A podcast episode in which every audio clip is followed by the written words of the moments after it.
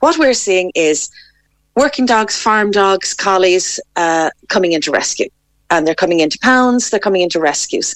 So last the last two years, Galway County Pound has been up on the uh, of all their total intake, just up on fifty percent were farm dogs and collies. Madra, over the last two years, has been up on sixty and seventy percent that were coming into us that were farm dogs and collies.